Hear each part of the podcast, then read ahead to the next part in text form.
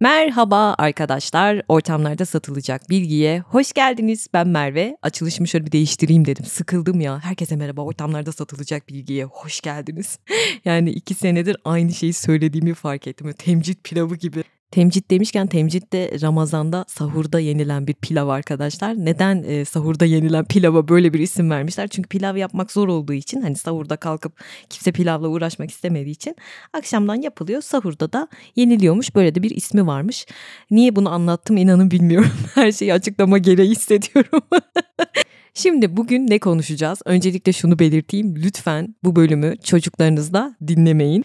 Çünkü bu bölümde masalların arka planına bakacağız. Yani karanlık dünyasına. Aslında bu masallarda temcit pilavı gibi yani yıllardır önümüze konuluyor. Pamuk Prenses, Hansel ile Gretel, Kırmızı Başlıklı Kız, işte Kül Kedisi, Rapunzel bu masallar hepimizi büyüttü ama bunların bir karanlık dünyası var, arka planı var. Bugün onlara değineceğim. Masallar arkadaşlar mittir, sözlü edebiyattır, halk edebiyatıdır. O yüzden kadim ve arkaik öğeler içerir ve masallar tahmin ettiğimizin çok ötesinde bir önem arz ediyor.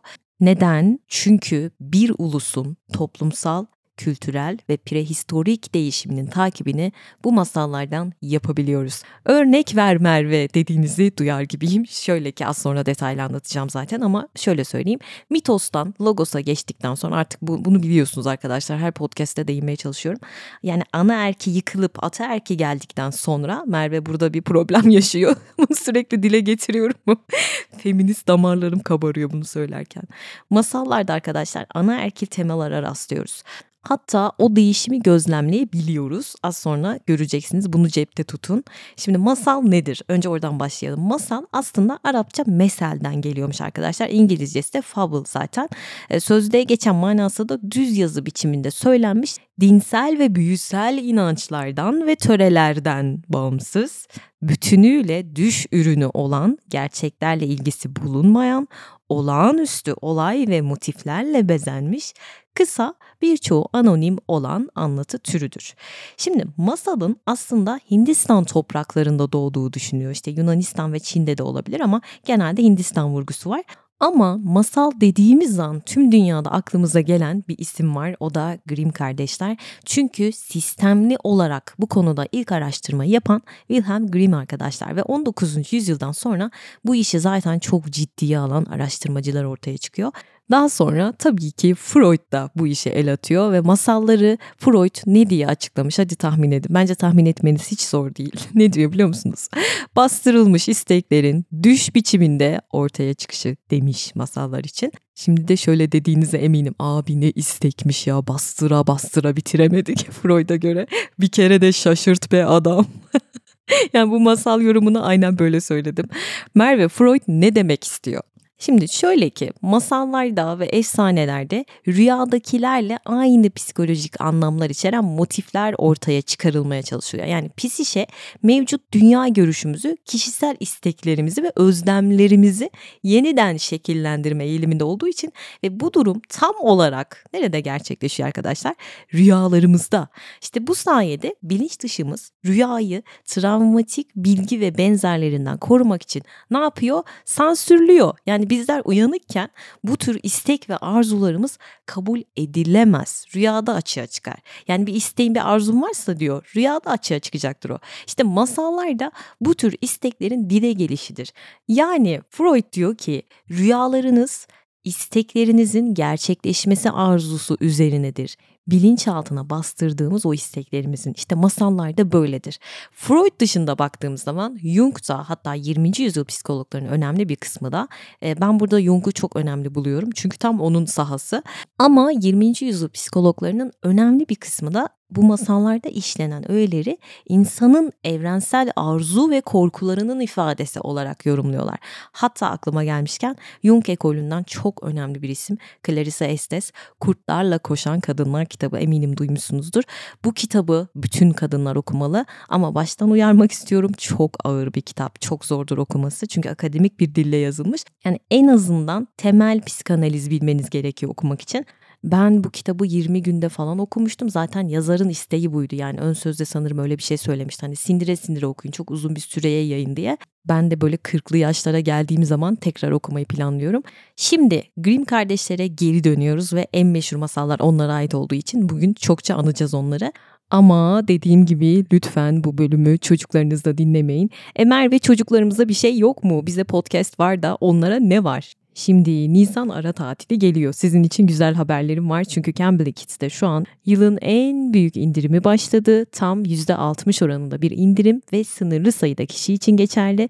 Çocuğum İngilizceyi ana dili gibi öğrensin, konuşsun, temeli sağlam olsun diyen ebeveynler için doğru adres Cambly Kids bu platformda biliyorsunuz ki ana dili İngilizce olan öğretmenler var. Onlarla İngilizce seviyesine göre çocuğunuz online pratikler yapabiliyor. Derslerin süresi 30 dakika yani çocuğunuz sıkılmaz korkmayın. 4-15 yaş arası bir çocuğunuz varsa ve geleceğine kalıcı bir yatırım yapmak isterseniz aşağı bırakacağım linkten bize özel kodumuz 6 masal. Bu kodla hemen bu fırsattan yararlanabilirsiniz. Hadi devam edelim. Ne demiştik Grimm kardeşler? Grimm kardeşlerin masallarının orijinallerine baktığımız zaman çok ağır cezalar görüyoruz. Mesela Kül Kedisi masalında kesilen baş parmaklar, Rapunzel'de oyulan gözler yani suçların mutlaka böyle ağır şekilde cezalandırıldığını görüyoruz. Çok didaktik ve korkunç masallar aslında ve suçsuz yere verilen ölüm cezaları var. İşte evden kovulma var, hayvanlara eziyet, ateşlerde yakılma, ormanlara terk edilme, kötü kötü üvey anneler, Yalanlar, dolanlar, hırsızlık, şiddet, korku, intihar ne ararsanız var ama Grimm kardeşler bence şu anda yaşasalardı asla bu işten ekmek yiyemezlerdi. Pedagoglar ayağa kalkardı diye düşünüyorum. Şimdi o zaman ilk masalımızla başlıyoruz. Walt Disney'e Oscar ödülü kazandıran masal Pamuk Prenses. 1812'de Grimm kardeşleri derlediği bu masal yüzyıllardır hala en sevilen masallardan. Şimdi öncelikle Rudy Waller olayını anlatmak istiyorum. Bu masalda çok adı geçen bir isim. O yüzden paylaşmak istiyorum. Bu masalın ilk oluşumu hakkında bence bunu bilmeniz gerekiyor. Hani az önce demiştim ya bastırılmış bireysel arzularımız. İşte Rudy Waller oldukça zengin bir adam ve fantazi dünyası çok geniş seks anlamında. Bir gün Grimm kardeşlerden kendisi için pornografik bir hikaye yazmalarını istiyor. Grimm kardeşler de düşünüyor, taşınıyor ve Freya'nın kendisi mitolojik bir tanrıçadır. E, aşk ve cinsellik tanrıçası. Freya'nın hikayesinden etkilenerek Pamuk Prensesi yaratıyorlar ve yazıyorlar. Freya'nın e, mitolojik hikayesi de şöyle kısaca. Bu tanrıçaya dört tane cüce muhteşem bir kolye yapıyor ve tanrıça bu kolyeyi görünce böyle çıldırıyor Gollum gibi ona sahip olmak istiyor ama bunun bir şartı var. Dört cüce diyor ki e, bizimle bir gece geçirmen lazım yani bu kolyeyi istiyorsan.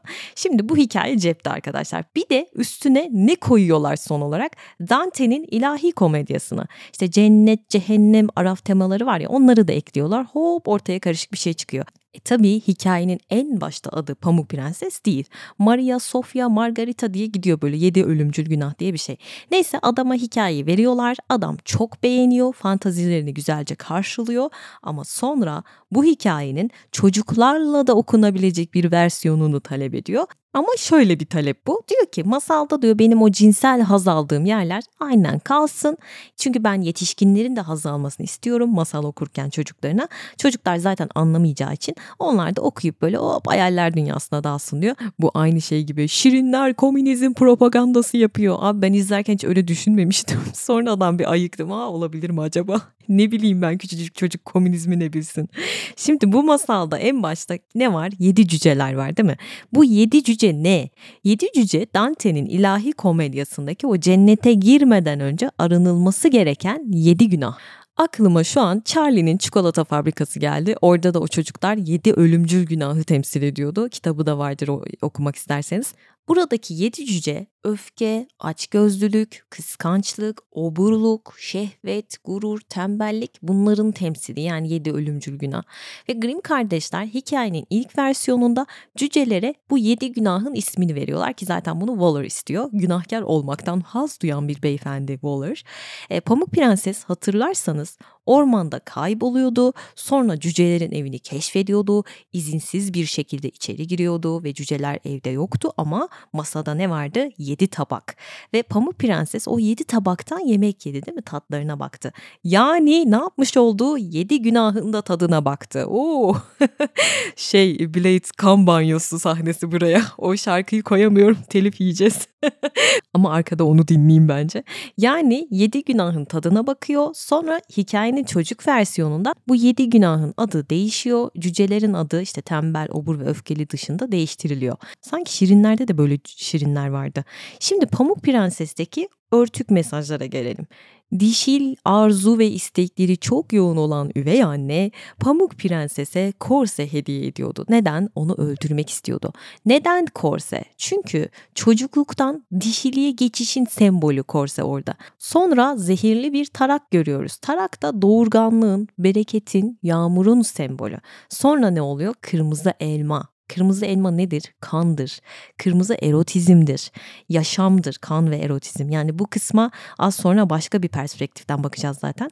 Kırmızı elma önemli. Yani cinsel hazın sembolü. Adem'le Havva'yı hatırlayın. Yasak meyveyi hatırlayın. Mitolojide de Venüs'ün meyvesidir bu arada. Kırmızı elma eşittir günah diyebiliriz. Kur'an'da işte Adem'le Havva'ya dilediğiniz yerden yiyin ama şu ağaca yaklaşmayın deniliyor. İncil'e baktığımız zaman işte Tanrı doğuda Aden'de bir bahçe dikti. Yarattığı Adem'i oraya koydu. Bahçede iyi meyve veren türlü türlü güzel ağaçlar yetiştirdi. Bahçenin ortasında yaşam ağacı ile iyi ile kötüyü bilme ağacı vardı. Tanrı ona istediğin ağacın meyvesini yiyebilirsin dedi. Ama ne dedi? İyi ile kötüyü bilme ağacı hariç. Çünkü ondan yediğin gün kesinlikle ölürsün dedi. Tevrat'ta da aynı şekilde hatta der ki Tevrat'ta o ağacın meyvesini yediğinizde gözleriniz açılacak. İyi ile kötüyü bilerek Tanrı gibi olacaksınız der. E Merve sen meyve dedin elma demedin derseniz evet zaten öyle bir şey yok. Meyve diye geçiyor elma diye bir şey yok. Ama mitolojide elma var direkt. Herakles'in işte 12 görevinden biri hatta.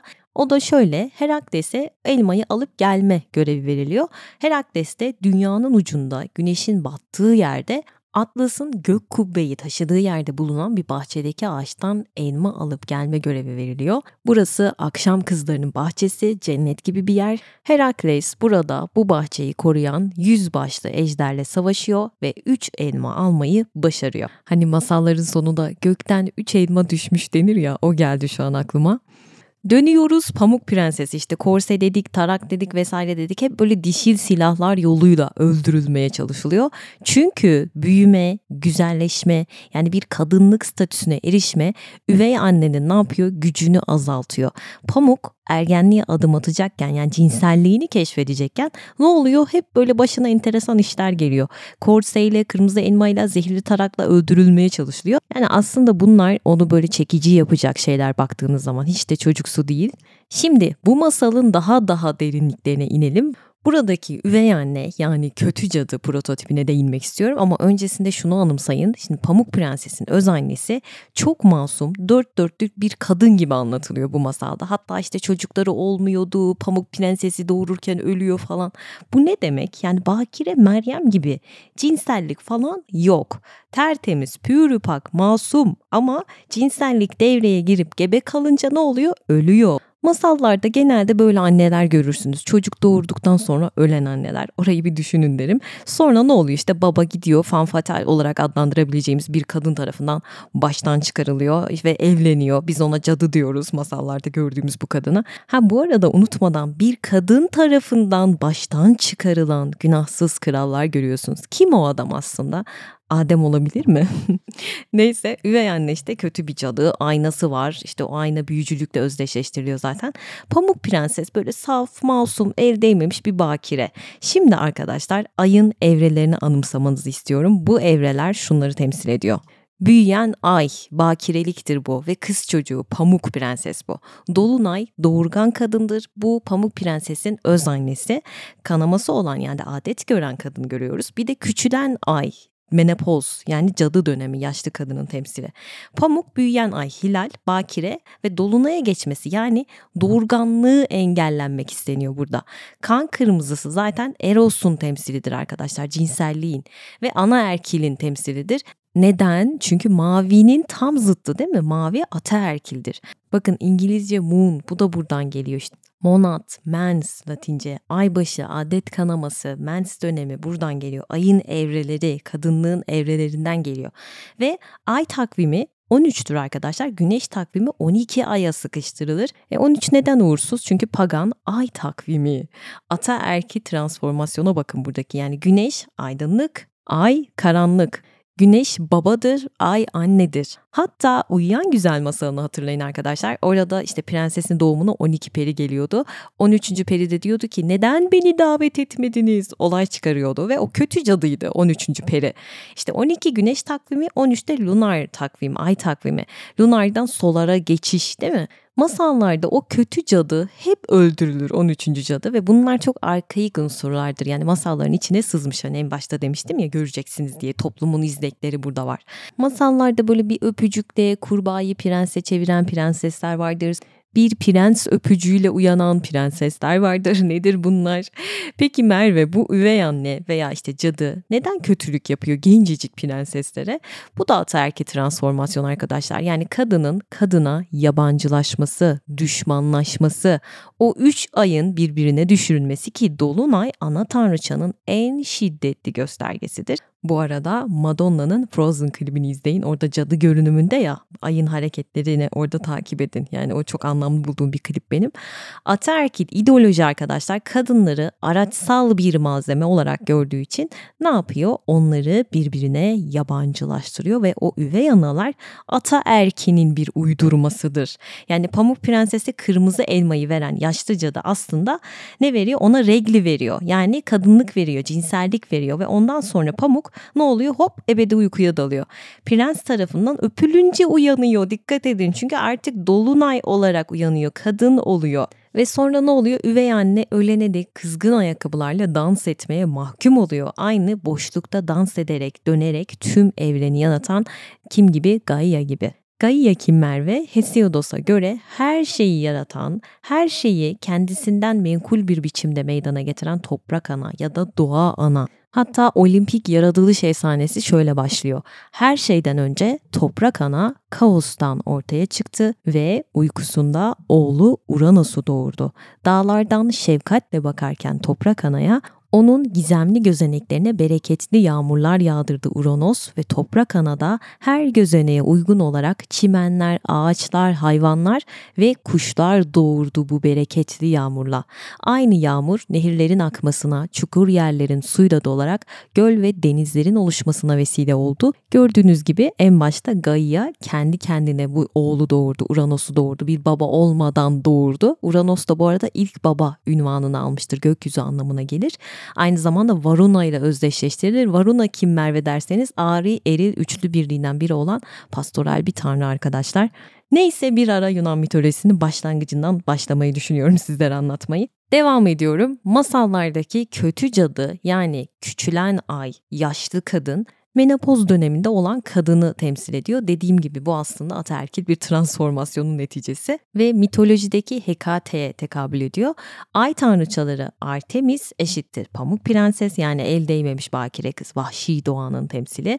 Selene Dolunay zaten doğurgan kadın, e, cinsellik yaşamış regli olan kadın bu pamuğun elmayı ısırdıktan sonraki hali öz annesi yani. Hekate'de küçülen ay dedik yani menopoz dönemindeki kadın yaşlı cadı dedik. Şimdi bakire kız önce anne oluyor sonra yaşlanıyor yaşlandıktan sonra da bilge koca karıya dönüşüyor. Sonra bu döngü bir şekilde devam ediyor. Yani yine hilal oluyor, büyüyor, dolunay oluyor, küçülüyor, karanlık ay oluyor. Yani üvey annenin döngüsü tekrar başa dönüyor. Hatta buna Lilith bile diyebiliriz. Kara ay için Lilith diyebiliriz. Şimdi bu masalın en önemli noktası bu elmayı ısırıp bayılma kısmı Pamuk Prenses'in. Çünkü elma artık dediğim gibi pamuğun regli döneminin genç kızlığının başlaması, kadınlığa adım atması olarak yorumlanabilir demiştim az önce. O ısırılmış elma Adem'le Havva'nın cennetten kovulmasının da sembolü.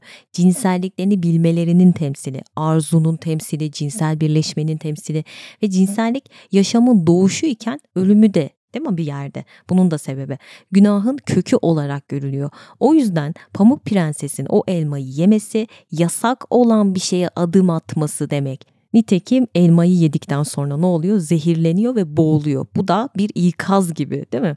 Neden dağa kaldırılıyor peki cüceler tarafından? İşte Pamuk Prenses ebedi bir uykuya daldıktan sonra cam tabuta koyuyorlar, dağın tepesine götürüyorlar.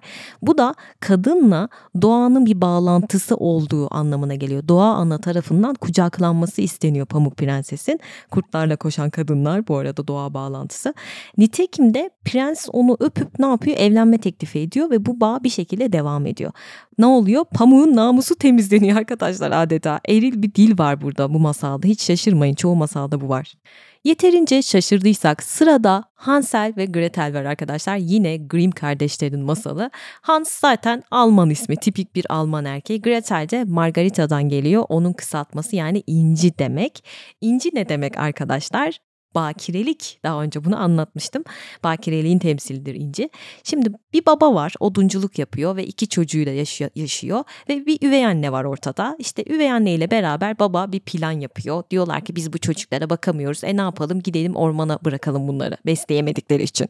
Ya bakar mısınız çok saçma masallar ya bunlar ve biz bunları okuyorduk yani okunuyordu bize bunlar gerçekten çok vahşi şeyler bunlar. Neyse işte ormana bırakıyorlar çocukları. Neden orman? Çünkü medeniyetten uzak, karanlık değil mi orman bunun temsili. Bu arada yine dikkatinizi çekelim. Bu üvey anne var ya üvey annenin çocuğu olmuyor. Doğurgan değil. E, o yüzden bakın hep diyorum işte menopozlu kadın doğurgan değil. Üvey anne, cadı yine aynı karakterler çıkıyor karşımıza. E, ve pasifize edilmiş, bastırılmış bir erkek figürü var burada. Bu da baba.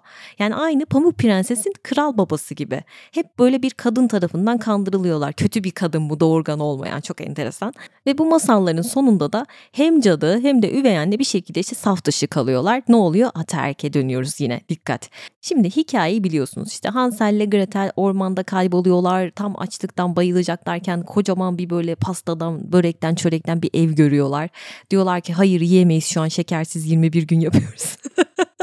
ben kesin böyle yapardım Gretel ben olsam. Ay yemiyoruz ama bak şu an şeker tüketmiyoruz. Çok sıkıcı bir masal olurdu.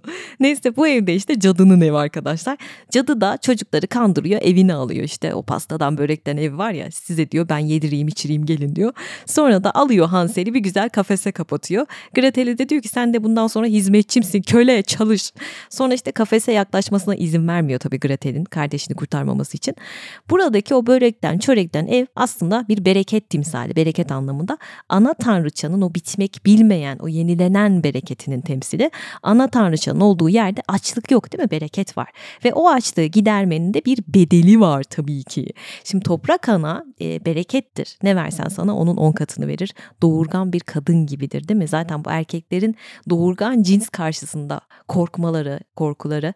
Neden? Çünkü iktidarını elde tutmak istiyor. Doğurgan kadın çok çocuk demek, çok boğaz demek değil mi? Bir yerde bir noktada yani.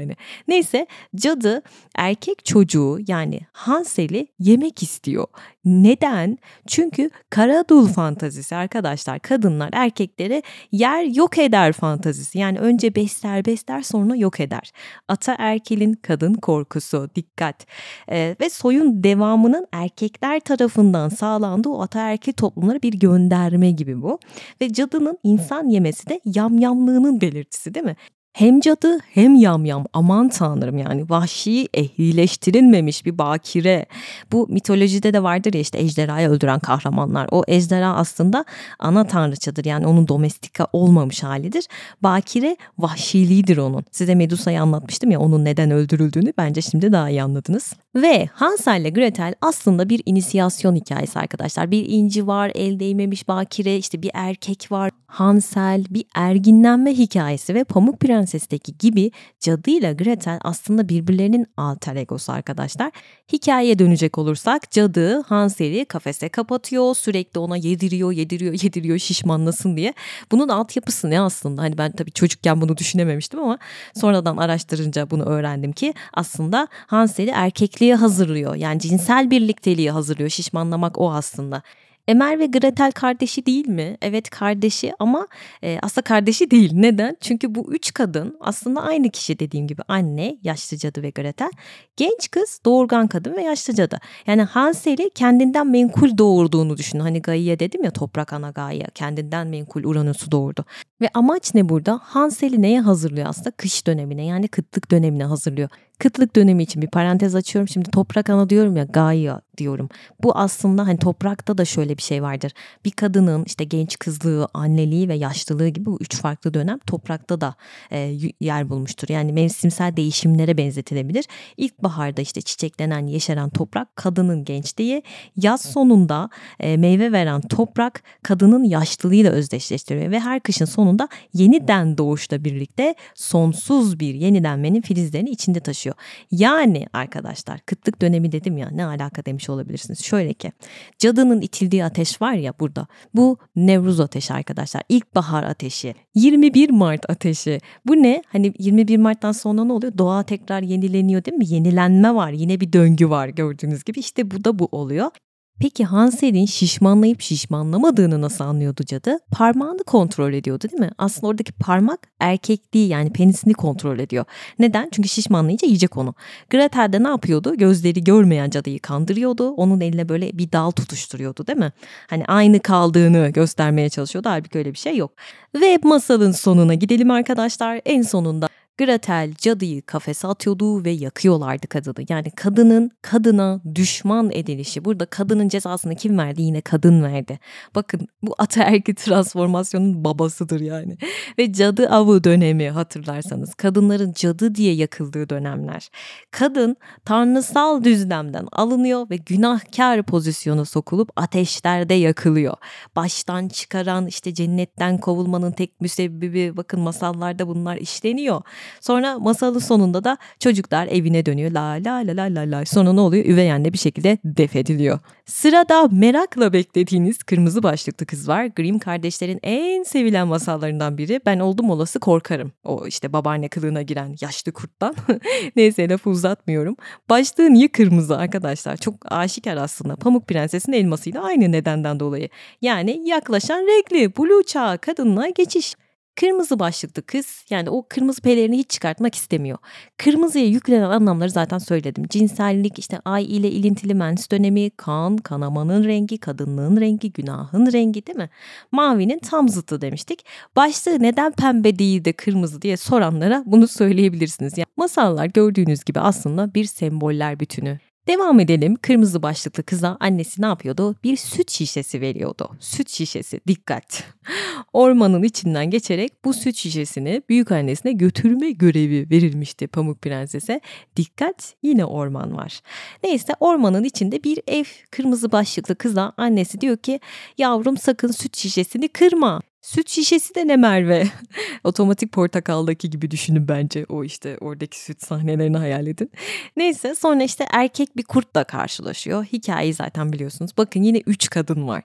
Kızın annesi Dolunay gibi kırmızı başlıklı kız Hilal Bakire.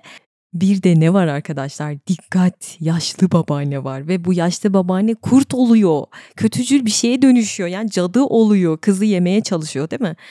Burada da aklıma Rahu geliyor hep. Hint mitolojisinde bu ayı işte güneşi yutan cin ve vücudu olmayan bir ejderha başıyla tasvir ediliyor Rahu genelde. Semboller bölümünde anlattım hatırlamıyorum ama İncil'de de vardır bu işte ejderha, doğum yapan kadını yutmak isteyen ejderha vardır. Ejderha da dediğim gibi yer ve gök temsili hani suların temsilidir. Su eşittir arkadaşlar ay demektir. Ay ne demektir? Kadın demektir. Ejderha İncil'de şeytan olarak tasvir edilir ve cennetten kovulmuştur. Yani gökteki yerlerini yitirdiler diye geçer ve bu büyük ejderha yani iblis ya da şeytan denen bu büyük ejderha bütün dünyayı saptıran o eski yılan melekleriyle birlikte yeryüzüne atıldı denilir.